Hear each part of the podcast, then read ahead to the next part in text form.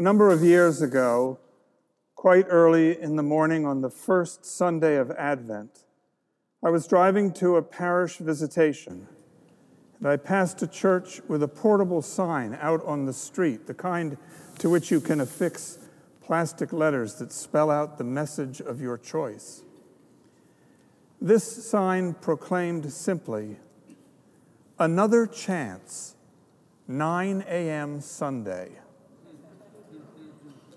The clever simplicity of this message caught my eye and made me wonder whether Another Chance was the name of a particular church program or worship service, or whether the sign just meant that if you missed church last Sunday morning at 9, you could catch it this Sunday morning at 9. But what most captured my attention as I drove by on that first Sunday of Advent was the vivid reminder that this is precisely what we spend the first season of the church year in preparation for another chance. Tonight, after four full weeks of Advent preparation, here we are, ready or not. To borrow from the rented signs message on that rural county road, another chance, 10 p.m., Christmas Eve. That is, after all, what the incarnation is all about. In fact, all of God's salvation history is about another chance. Noah and the rainbow covenant, Sarah's fertility, Isaac and the ram, Joseph and his brothers, Moses and the promised land, Ruth's fidelity to Naomi, and on and on to Jesus, born to a broken world to give it another chance, crucified and raised to new life to give us another chance what each of his disciples received from Peter and Andrew to Martha and Mary was another chance. Another chance at knowing that they were beloved by God. Another chance at living their lives in the love of God and the service of others. Another chance at bringing heaven to earth in their own day. I suspect that some of us are here tonight because somewhere along the line we got another chance. Perhaps it came through the healing of a deep hurt, the release from some destructive behavior, or the reckoning with a profound grief or loneliness. Maybe it came by way of a kindness received, the gift of a new direction in life a restoration to health for ourselves or a loved one, or a longed for freedom finally realized.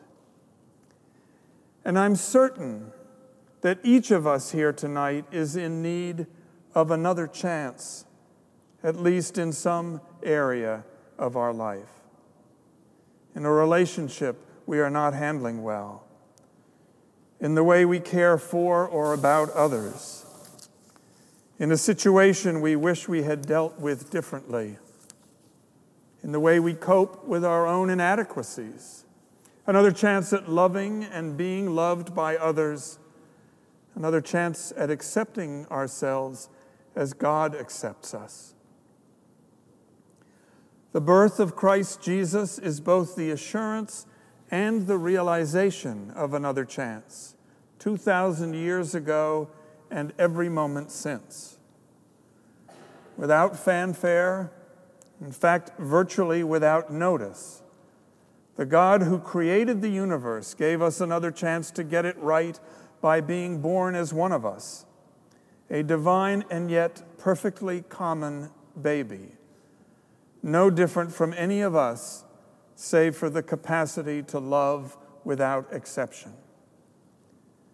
While we sing, Hail the heaven born Prince of Peace, and glory to the newborn King, the Messiah did not arrive with entourage and armies.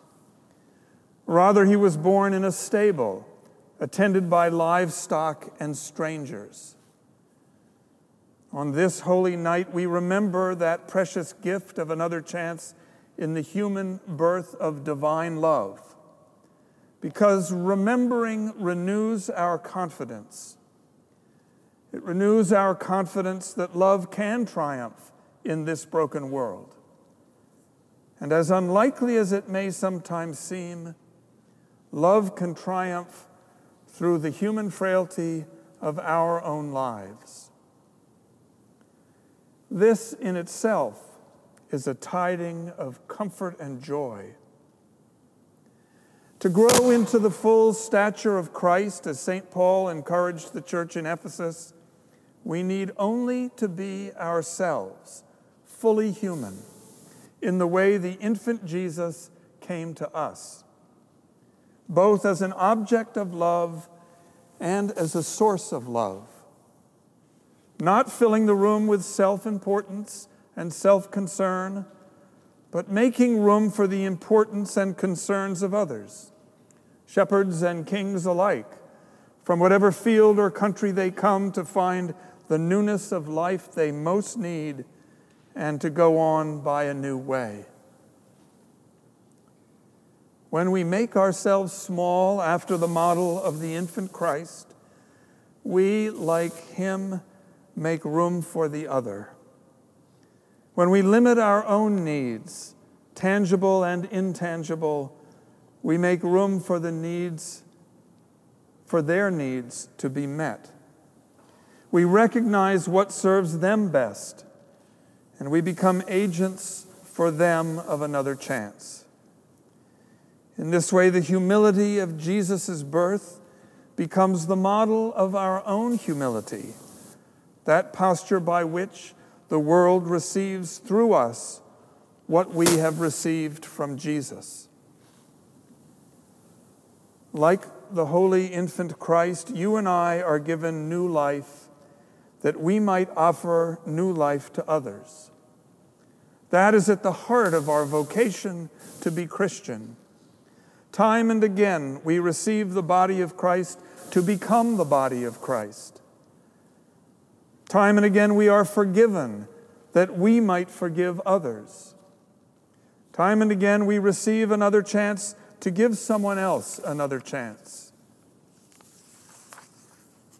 Tonight, we gather once again at the manger side to welcome the infant Christ anew into our hearts.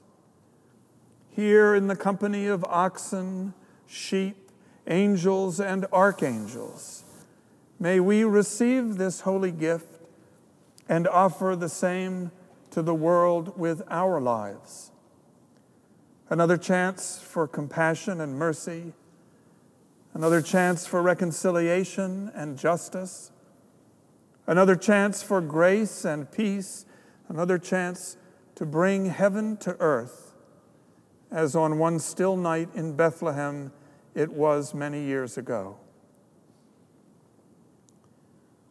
To conclude, I offer these few lines of verse from my Christmas message.